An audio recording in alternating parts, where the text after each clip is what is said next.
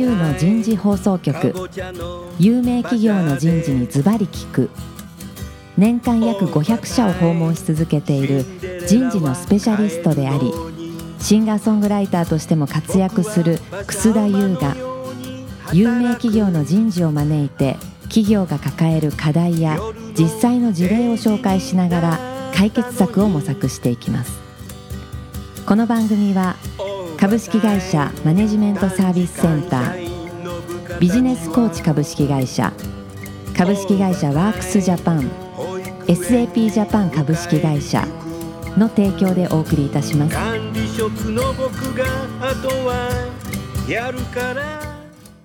楠田優の人事放送局パーソナリティの楠田優です、えー今日も先週に引き続き東京港区赤坂にあるプロフューチャーの23階のフロアから番組をお送りいたします。先週からお送りしているテーマは次世代経営幹部候補育成です、えー今日は特にその中で人材の見極めと育成特にポテンシャルアセスメントについてですねゲストの方にお話を聞きたいなというそんなふうに思います早速ですがゲストの方をご紹介いたしましょうシェフラージャパン株式会社人事部シニアディレクタージャパンエグゼクティブボード永田和之さんです永田さん今日もどうぞよろしくお願いいたしますはい、よろしくお願いします。はい。続きまして、今回のスポンサーを務めていただいています、ビジネスコーチ株式会社エグゼクティブコンサルタント、伊藤義弘さんです。伊藤さん、今日もどうぞよろしくお願いします。よろしくお願いします。いやー、伊藤さん、すごくね、先週はね、メモ書いたいっぱい。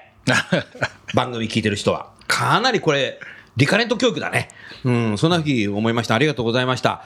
今日はですね、あの、まあ、先週に続いて、そのポテンシャル、特にアセスメントについて少しお話を聞きたいんですけど、伊藤さん、まず最初口引きっていただけますか？はい。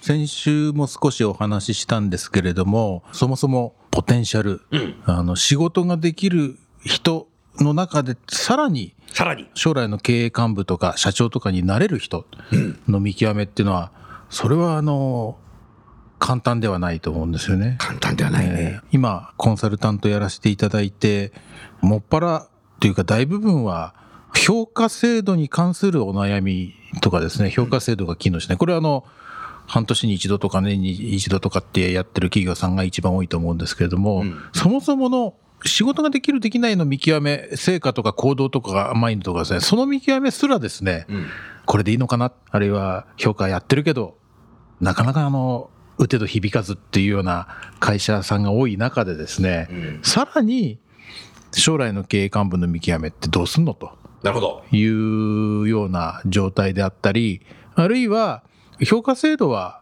自分たちも長年こうやってきて、あの改定に改定を重ねてですね、一応機能してると。うん。でもやっぱり経営幹部、じゃあ次、次期社長、次期役員、誰にするんだということでは答えが出てないと。出てない。ない。ない。で、毎回毎回ですね、同じような、例えば最終的には取締役会、うん。あるいはオーナー社長さんとかですね、そういう方が決定する、社長を決定するプロセスとか、はい役員に登用するプロセス、うん。これは結局、自分たちも当たり前のようにやってるけれども、それでいいんだろうかっていうですね、はい。疑問を持つような社長さんも中にはいらっしゃるわけですね。なるほど。だからそうした時のポテンシャルの見極めというのは極めて難しい。難しいまあ、そこで、うんまあ、あの、今回お話しさせていただくこういうテーマになってるんだろうと思うんですけども、はい。このポテンシャルの見極めについて、今日はお話ができればいいなというふうに思います。はい。はいありがとうございます。同じ質問ですけど、長さん、いかがですか？ポテンシャルという言葉と、伊藤さんさっきあの、パフォーマンスっていう言葉を、あの使われましたけど、まず私はこの2つの言葉の定義から入るんですよ。お願いします。番組的に、だんだんだんだん教材のようになってきました。いいです。というのがですね、カタカナでパフォーマンスとポテンシャルを評価したって言って出てくる結果を見るとですね、ん何をベースにやったんだろうっていう疑問が起こるケースが非常に多いんですよ。ドキ。なるほど。ということはそれ。本当にパフォーマンスとポテンシャルって分かってやってんのかなっていう。だから非常に言葉では、うん、うんと言いながら、上っ滑りしてんじゃないかっなるほどて。いうふうに思うんですよね。なるほど。ですから、ポテンシャルっていうことを考えたときに、今ある仕事で求められる成果に対して、はい自分がどれだけうまくやってるかっていうのをパフォーマンス。パフォーマンス。あそう言ってみますおっ。しゃる通りだね。はいうんで、たまたまうまくいったら、うんそれはくじに当たったって。いやだった。だそれはパフォーマンスと言わない。フォーマンスではないと。はいなるほど。なるほど。ええですから、長い説明になるんですけど、パフォーマンスっていう言葉を成果ってやっちゃうと、これじゃあリザルトですか？あ、そういうことか。だから英語とは違うコンセプトになっちゃうなっちゃうね。はいなっちゃうね。なっちゃうなっちゃう。だから必ず英語っていうのは、んパフォーマンスって言った場合に必ずシナリオがあって、んシナリオに基づいて演じて、うん。その結果、うん良かったらいいパフォーマンスってわけですよね。なるほど、そうだね。でたまたま演じたら良かったっていうのはパフォーマンス言わないわけですよね。うんうんうんだからそのことを企業にも当てはめて、じゃあ鼻からボタンに持ちみたいなね。鼻からボタン持ちは成果だもんね。そうそうそうです。だからそれははっきりみんなに言うんですよ。なるほどで、それは今の話だよねって。うん。もしくは過去から今に当たることだよねと。うんそうすると、ポテンシャルは何、って言ったら将来だよねと。おお、そうだね。そうですよね。うんうんそうすると、今までやってきたことの延長線で、うんいいよねって言えば、これはパフォーマンスの予測であって、うん。ポテンシャルじゃないよと。なるほど。じゃあ、ポテンシャル高いって言った時に、全く違う分野、うん。全く経験したことのない仕事をやらせた時に、うんなんとかかんとかやってきて答え出すうん。という、うん。その能力、うん。これをポテンシャル、もしくは潜在能力んというふうに定義した場合に、んパフォーマンスとは全く違う軸だよね、っうん。ていうことをはっきりさせてなるほど。ディスカスしていきます。なるほどね。はいまあだから日本企業の今までの歴史の中だと、まあ過去に実績上げたとか、なんか僕の言うことをよく聞くやつだとか、なんか声が大きそうだとか、なんかそういうなんか少し過去形のことで、次のレイヤーに上げちゃうっていうケースが非常に多かったけども、ね未来に向けていって考えたときに過去に今まで実績上げたから未来にも通じるかどうかっていやいや違うんだろうなと。おっしゃる通りですね。ねだからやっぱそういうところを、じゃあ誰が見極めるの、伊藤さん。私はあのポテンシャルアセスメントあるいはサクセッションプラン、具体的にあのこれをテーマとしてコンサルティングやらせていただいている企業が昨年からはい。数社あるんですけれども、なるほど。あの私もその中の一社の社長さん、これはあの一部上場企業でどなたでも知ってるような大きな会社さんですけども、はい。あ、この番組聞いてるかもしれない、そこの企業の人事。そこの社長さんが自らおっしゃった、それで私も確信を持ったんですけれども、はい自分たちが、その先ほど長さん言った、その将来性のある幹部候補を見極めるには限界がある。なぜなぜならば、今、あの、草田さんおっしゃった、今までのうん。評価とか、うんこいつは声がでかいとか、こいつはあの、ういやつだとかですね、わかるわかる。そういう主観がどうしても入ってしまう。主観が入ってしまう。これはあの、社長だろうが、役員会だろうが、うん。まあ、あるいはあの人事委員会とか大きな会社さんだとありますから、うんそういったところでも、要は自分たちがこの育ってきた同じ土壌の中で育ってきた人間が見る見方、あの悪い言い方で色眼鏡かかったあ、色眼鏡かかった。見方で見ていては限界があると。限界がある。主観じゃダメ。なので、うん。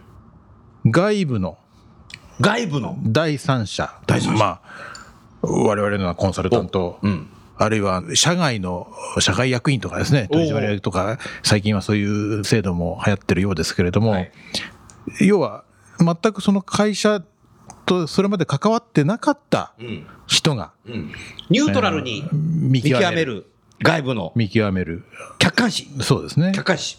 それと私どもが必ずその時にやらせていただく時にもう一つやるのは、あの客観的なツールを、ツールを使う。もちろんそのツールの結果に頼りすぎてはいけないんですけれども、確かに。ある一定のあのバランスパーセントでうん、そのツールの結果も加味しながら見極めていくっていう、いわば、そのツールを見ながら議論ができるんだよね。進む議論もできますし、裏付けにもなる。裏付けになるよね。行動とかその人の将来性を見極めるためのですね。うん。どうしようっていうことの計画も立てられるかもしれないね。そうですうん。だからその時私ははっと思ったのは、んやっぱりそのポテンシャルを見るにはん客観性が必要だと。なるほど。はい。客観性。中で同じ人たちが議論しても、ある種のきっと主観にとらわれてるだろうと、あるいは同じものの見方をしてるかもしれない、同じ人の見方をしてるかもしれない。なるほだから、どね。やはりポテンシャルアセスメントっていうのは、うん。客観性なんだなっていうのは、私はその社長の言葉からですね、確信を持ったんですね。いや、今ね、伊藤さんの話聞いててね、やっぱ内部にいるとなかなかそういう客観視できないなっていうのが、私ね、息子3人いるんですよ。はい。息子3人とものね、それぞれのね、ポテンシャルよくわかんない。一緒に住んでても。逆にね、妻のが客観視してるかもしれない。なので、だから、家族でもわかん。ないん。だから、はい会社のね、社員でもわかんないよね、自分たちは。ずっと一緒にいると。そうするとそのポテンシャルがさっき言ったように声がでかいとか、なんかいいやつとか過去にの大きなじ受注取ったとか、何かね、あの、誰もがね、ですよねって、そうですよねって言ってくれるようななんか持ってきちゃう。訂正事項を。だからその社長さんは、他の役員さんがいる前で私に対して、自分たちがこれ以上うん。人を見極めて選んでいっても、もう無理なんだと。なるほど。だから、こういうコンサルタント入れるし、こういうツールも使うし、こういうふうにやったらいいじゃないかっていうふうに社長さんが最終的にはおっしゃっておっしゃってくれるいただいて、うん。まあ、その会社今もう全社展開で、あの、ポテンシャルアセスメントっていうのをやらせていただくことになったんですけれども、うん。逆に私はその、はっきりとその言葉を聞いてですね、はい。その社長さんとはもう去年、うちの営業経由でクライアントさんになっていただいて、はい。お会いして、それ以前からお付き合いがあるわけでも何でもない。ああそうだったんですね。あのその社長さんからそういうお言葉をいただいてですね、うんこれはもう本当に確信を持って、なるほど。客観性だなっていうふうに今思ってます。なるほどね。中田さんいかがですか？今の話聞いてて。今私の仕事させていただいている会社ではですね、はい。キーのポジションに対して、木のポジションに対して。えーそこにある人材をアサインするにあたっては、はい。必ず外部の評価入れてんの？入れてます。あやっぱそうなんだ。だんだんそれがスタンダードになってくるね。はいだから先ほど少し伊藤さん言ったけど、い今はその非常勤取締役だとか、なんかそういうようなの増えてるじゃないですか。非常勤の監査役とか。だからそれはまあ法律で決まってきてるんだけども、やっぱりあ登用するっていうこと自体はやっぱりプロのアセッサーを外からはい。入れるっていうのは、これもスタンダードになり始めてるね、これ。そうですね。で、単にそれは会社側がその人をアセスするだけではなくて、はい。本人に対するフィードバックもきちっとするんですよ。あ、フィードバックもするの？はい。というのが会社が考えていたその人をつけようと思っているポジションを、本人は望んでない場合もあるんですよ。ああ、そうか。アセスメントでそれが出てきちゃうんですよ。あ、出てきたの？出てきちゃうんです。わお。そうするとそれはちゃんと話さないと、確かに。はい。本人はアセスメント受けました。うん。でも何もない。何もない。では話にならないわけです。逆に悪い結果出ちゃうわけですよ。なるほど。で、ちゃんとフィードバックするんですよ。フィードバックするのね。はい。うん。で、じゃあ、若干ギャップがありますと。はい求められる、はい。その要件と、んその人の強みとギャップがあります。いった場合には、どういうふうにしてそれを埋めていくのかうん。ということで、大きなギャップの場合には、やっぱり外部のコーチをつけますね。なるほど。はい。なるほど、ですからね。、あの、私どもの会社では、コーチって言った場合には、はい。社内のコーチじゃないんです。お、そうなんだ。ええもう外部のコーチなんです。外部。はい。で、社内のコーチだって客観視できないもんね。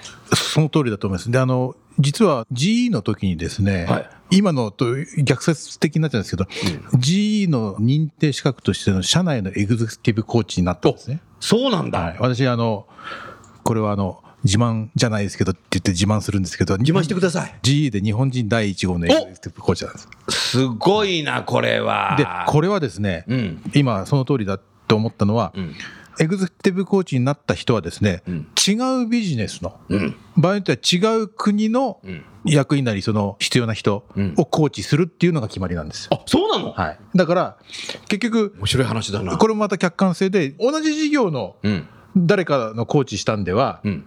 さっき言った主観っていうか、その人のこと知ってたら知っ、てたら。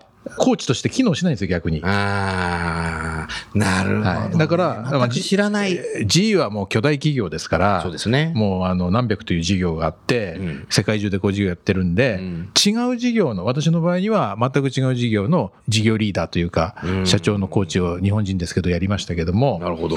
そういうことをやってましたね。だからあの、やっぱりその人のことを基本的に知らない、関係のない人をコーチにつける。なるほど。はいそうするとやっぱり外部のコーチ、エグゼクティブコーチをつけることの良さっていうのは多分客観視っていうところもあるだろうし、社内でそういうトレーニングをしてコーチができるようになったら自分の部下だとか自分の後任者にコーチするんじゃなくて、他の事業部の後任者にこうやることによってはい、人事がそういうことをやると、多分他の部門の HR ビジネスパートナーになれる可能性があるね。かなりだったらアウトサインドインできるわけじゃない。事業が分かってくる。事業のお客さんも分かってくるんで。だからこれからやっぱり HR ビジネスパートナー僕すごく必要だと思ってるんですけども、そういった形でインターナルでも少しクロスしてね、事業違うところのコーチをできるようになれば、HR ビジネスパートナーとして機能する。で、多くの日本企業がね、HRBP っていう名刺書いてあるんですけども、もうほとんど御用聞きになってるので、ほだからやっぱ、だからだからこれが多分そういう重要だと思った。どどうですか？今の話。HRBP の切り口は非常に少しテーマ変わるけど、ここ重要なんでやろう。面白いと思うんです、ね。面白いうんはい。ビジネスパートナーって言った時に、これまたですね、ビジネスっていうことと、うんパートナーっていうことを、うん私社員に問うんですよ。じゃあビジネスって何って。何することってメ。モの準備。どうぞ。やはりお客様の求めるものをうんデリバーして、んそこにお客様が付加価値を認めてもらって、収益をいただく。これがビジネスじゃないですか。そうだね。そうですよね。そうです。で、パートナーってのは何って。同じことを共有することじゃないですか。そうだ。そうですよね。だって今申し上げたビジネスを共有するとですね、はい。お客様のリレーションシップをマネージする人、うん。それから、それをやるリソース、人材のリソースを供給する側、うん。同じビジネスなんですよ。役割は違うんですけど。そうだね。はい。うん。で、ある、私ビジネスパートナーやっててですね、はい。でそのビジネスリーダーから、どっちがビジネスリーダーか分かんないって言われて。どっちがビジネスリーダーか分かんないって言われた。もうちょっと詳しく聞かせてください、それ。ええあのビジネスモデル違う方に変えようとしてる時に、うん。えーその今までのビジネスモデルではこういかないよねっていう話をしてるんですよ。そうすると私は今いる人たちのスキル、うん。それと今度やろうとしてることギャップがありすぎるよねって。うん。そうするとどうやって埋めるかっていうことを考えないとうん。できないよっていう話するわけですよね。じゃあどういう時間の枠で、うん。どういうステップでそれ変えていく？もしくはギャップを埋める？うん。で人のスキルのギャップっていうのはそんなにギャップを埋めるときにですね、うん選択肢ってたくさんないんですよ。なるほど。はい。なるほど。ディベロップするか、うん。リプレイスするか、こうなっちゃうじゃないですか。確かにさ、もうその通りだ、その通り。ね、しかも時間の枠を1年とか2年って切ったときには非常に具体的に出てくるんですよ。そうだね。だらだらやってる場合じゃないね。でしょ、うん。そうするとビジネスでこういう利益をいつまでに達成するっていうことを共有するのがビジネスパートナーじゃないですか。そうだね。でそれをヒューマンキャピタルヒューマンリソースのうん。スペシャリストとしてパートナー組むとすれば、んそこは嘘とかうん。忖度しちゃいけないわけ忖度しですよ。ちゃいけない。なるほど。ですよね。これでいかないとできないじゃん、現実にって。素晴らしい。うん。いうことですよね。うん。で、それが私ビジネス、HR のビジネスパートナーだと思うんです。うん。なるほど。だからビジネスの言うこと、これやっといてって言ったら、自らがパートナーじゃなくて、サービスプロバイダーになっちゃう。アドミニストレーターになっちゃう。そうねアドミニストそうだねから本当の意味でビジネスパートナーじゃなくなる。あで、欧米でいうパートナーっていうのは、本当に共有するんですよ。あ。共有するのね。はい。で、日本ではその共有が、ん共有じゃなくなって、うん。アシスタントっていうふうに取られなる。るほど。なるほど。ビジネス担当アシスタント。なるほど。で、デリバーしてりゃいいって言われたことをって。ででそこはきちっとしとかない、分けとかないと、間違ったコンセプトで、ビジネスパートナーという言葉が使われ出してきている。おっしゃる通りだね。あのね、COE は意外と分かりやすいのね。採用とか、育成とかって、そこはね、結構皆さん日本の企業にしっかりやってるんですよ。それからやっぱ近年シェアド？シェアードも、まあ、BPO に依頼したりとか、シェアード会社作ったりする、まあ、給料、給与計算とか、そこもやっぱ、きちっとやってるんですよね。でもね、HRBP がね、どうも何やっていいか自分たちも分かんなくなっていて、御用聞きになっていもうまさしくですね、うん。HRBP っていうのはもうビジネスのどういう人事戦略を立てていくか、どこにこのビジネスを展開するときに人のスキルのギャップがあるか、ん。どうやって埋めるか、ん。これを非常に具体的に戦略化して計画立てることなんです。組織化することなんですね。それはファイナンシャルコントローラー、うん。これはファイナンスのビジネスパートナーも同じで、このビジネスを展開していくときに、どこに資金の必要性があるのか、いくらなのか、どうやって調達するのかってことを非常に具体的にうん。プラン出していかなきゃいけないわけですね。なるほど。うん、でそれを取りまとめてどうやってマーケットにまたはお客様のところに突っ込んでいくかってこれがまたまさしくビジネスのリーダーの役割じゃないですか。そうだね。はい、だから非常に現実的なんです。で、じゃあその人事の調達の戦略が決まった場合に、んこれはまさしくビジネスのリクルートのチームにうん。デリバーしてもらう。なるほど。なるほど。はい。そうすると、各事業のね、SBU のね、事業のリーダー、次のリーダーは誰なのかっていうことも、HRBP はやっぱりパートナーとしてそういうものも少しポテンシャルということも含めてね見極める能力がこれから必要だね。それを事業責任者もコーポレートに上げるんだろうけど、HRBP もおっしゃる通りですね。コーポレートの HR に上げられるようにしていかないとパイプラインができないね、これだ。からまさにあの HRBP という言葉自体がうん戦略的経営人事うん。そのものなんですよね。おいいね、おっしゃるとりだから今。長澤が戦略っておっしゃったんですけど、うん。私あの HRBP っていう言葉はあんまり個人的には使ってなくて G ではそういうふうに言わないね。今は分かんないですけど、かつては言ってなくてただ今欧米企業はまあ BPBP ってビビビビって言う。あの言いますけど、私はあの昔から経営人事っていう言葉あ経営人事って。経営人事とうん。給与計算だとかあの、うん採用のプロセスとかやるあの人事部と、うんちょっとこの要は機能的に違うよと。うん。ただその経営人事っていうのは今奈良さんがあの説明してあのくれたような、はいビジネスパートナーとしてうん。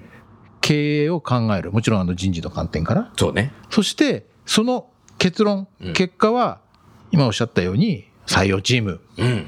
トレーニングのチームうん。あるいはあのコンペンセーションいわゆるあの給与とかというものの結果をはい伝えて、あとは人事部の機能としてうん。やってもらうと、うんでも戦略的経営人事っていうのはまさに今の言葉で言う HRBP がやるべき、うんつまりパートナーなんで経営者と対等の立場なんですよね。うん。今までの人事ってやっぱりともするとあの管理部門だから、うん。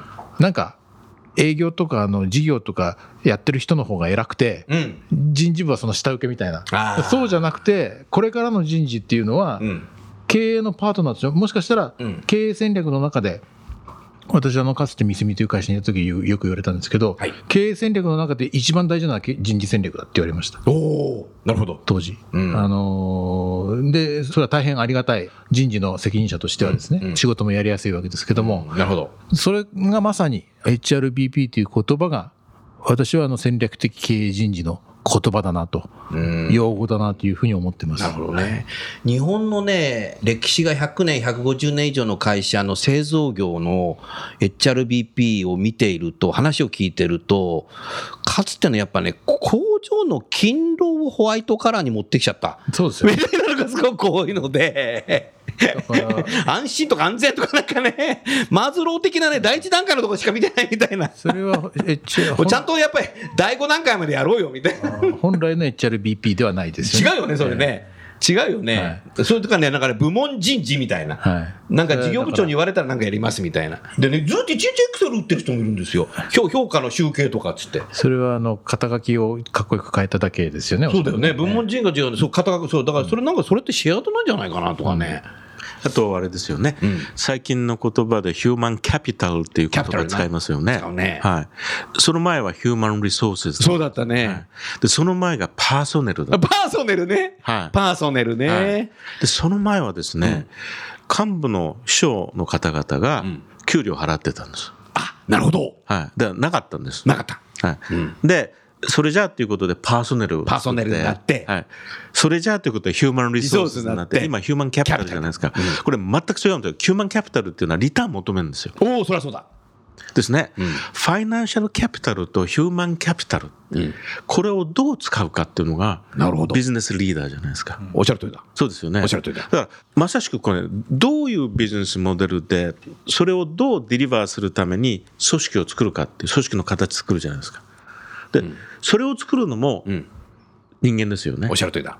だから、誰ができるのって、これまさしくヒューマンキャピタルですよ。んで、できたらリターンが来るわけじゃないですかおっ。しゃる通りだ。それを目指して、ヒューマンをセレクトしていくわけでしょ。ああ、おっしゃる通りだね。はい、ででまさしくそれをきちっとファシリテートするのが、HRBP だと思います。ああ、おっしゃる通りだね。だからやっぱりビジネスでやっぱり勝つためにやってるわけ。そうです。なのでね、そこに来たっていうことですね、キャピタルだからね。うんそういうことですよね。でも、あの、今日、もう先週ね、その長さんとか伊藤さんの話聞いて思ったのが、これなんかスポーツの世界と似てないですか？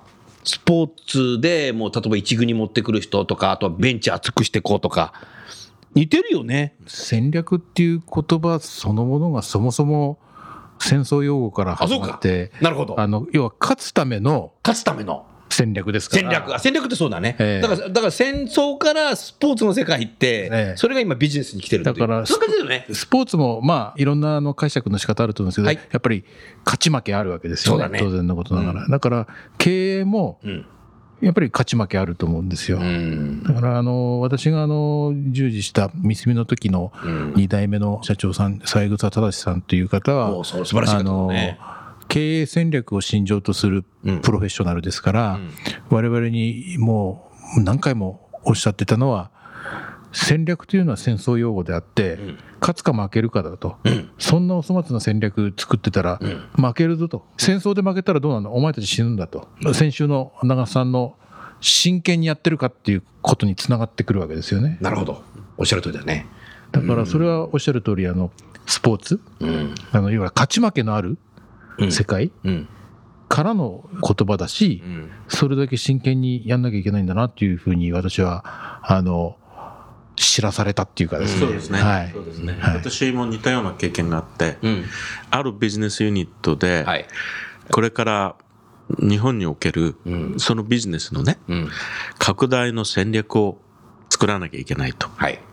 で、幹部っていうかトップとそのワンダウンが全部集まって、うん。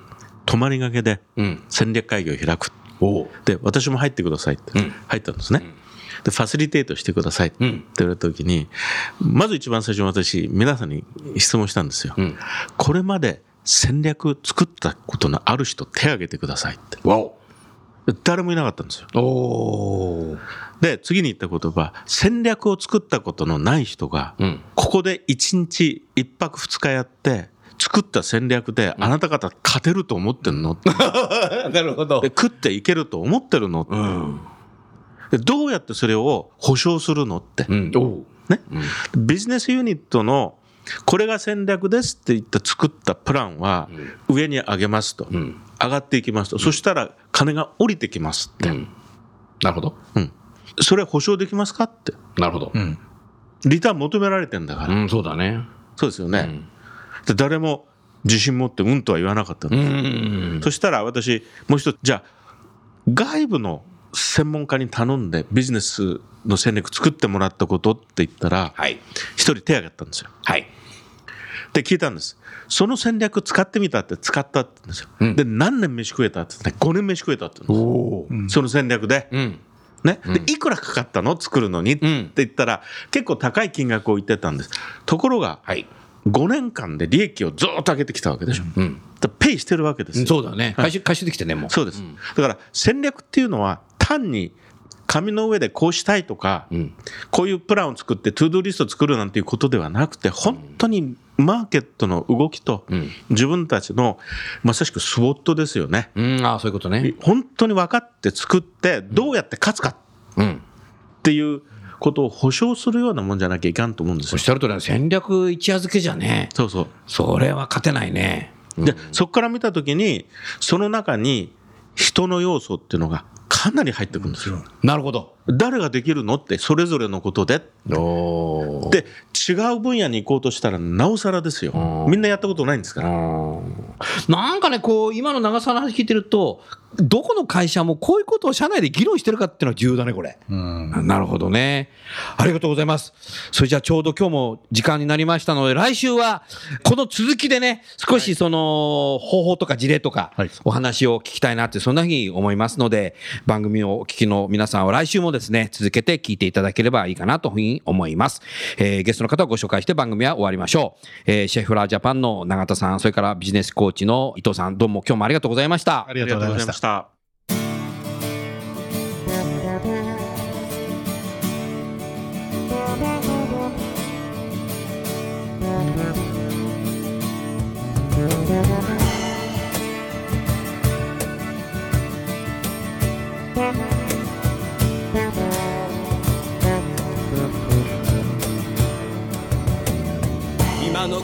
今日のお話はいかがでしたか？楠田優の「 The Times Will Change 時代は変えられる」とともにエンディングといたします。この番組は日本最大級の人事ポータルサイト HR プロのウェブサイトからもお聞きいただくことができます。HR プロでは人事領域に役立つさまざまな情報を提供しています。ご興味がある方はウェブサイトをご覧ください。この番組は企業の人材戦略人材育成のプロフェッショナルカンパニー株式会社マネジメントサービスセンター人と組織の生産性を高めるビジネスコーチ株式会社企業の人材採用支援キャリア支援を通じて人と企業の持続的な成長と価値創造に貢献する株式会社ワークスジャパン。あらゆる業種あらゆる規模の企業のお客様のイノベーションに貢献する SAP ジャパン株式会社の提供でお送りいたしました。それでは来週もお楽しみに。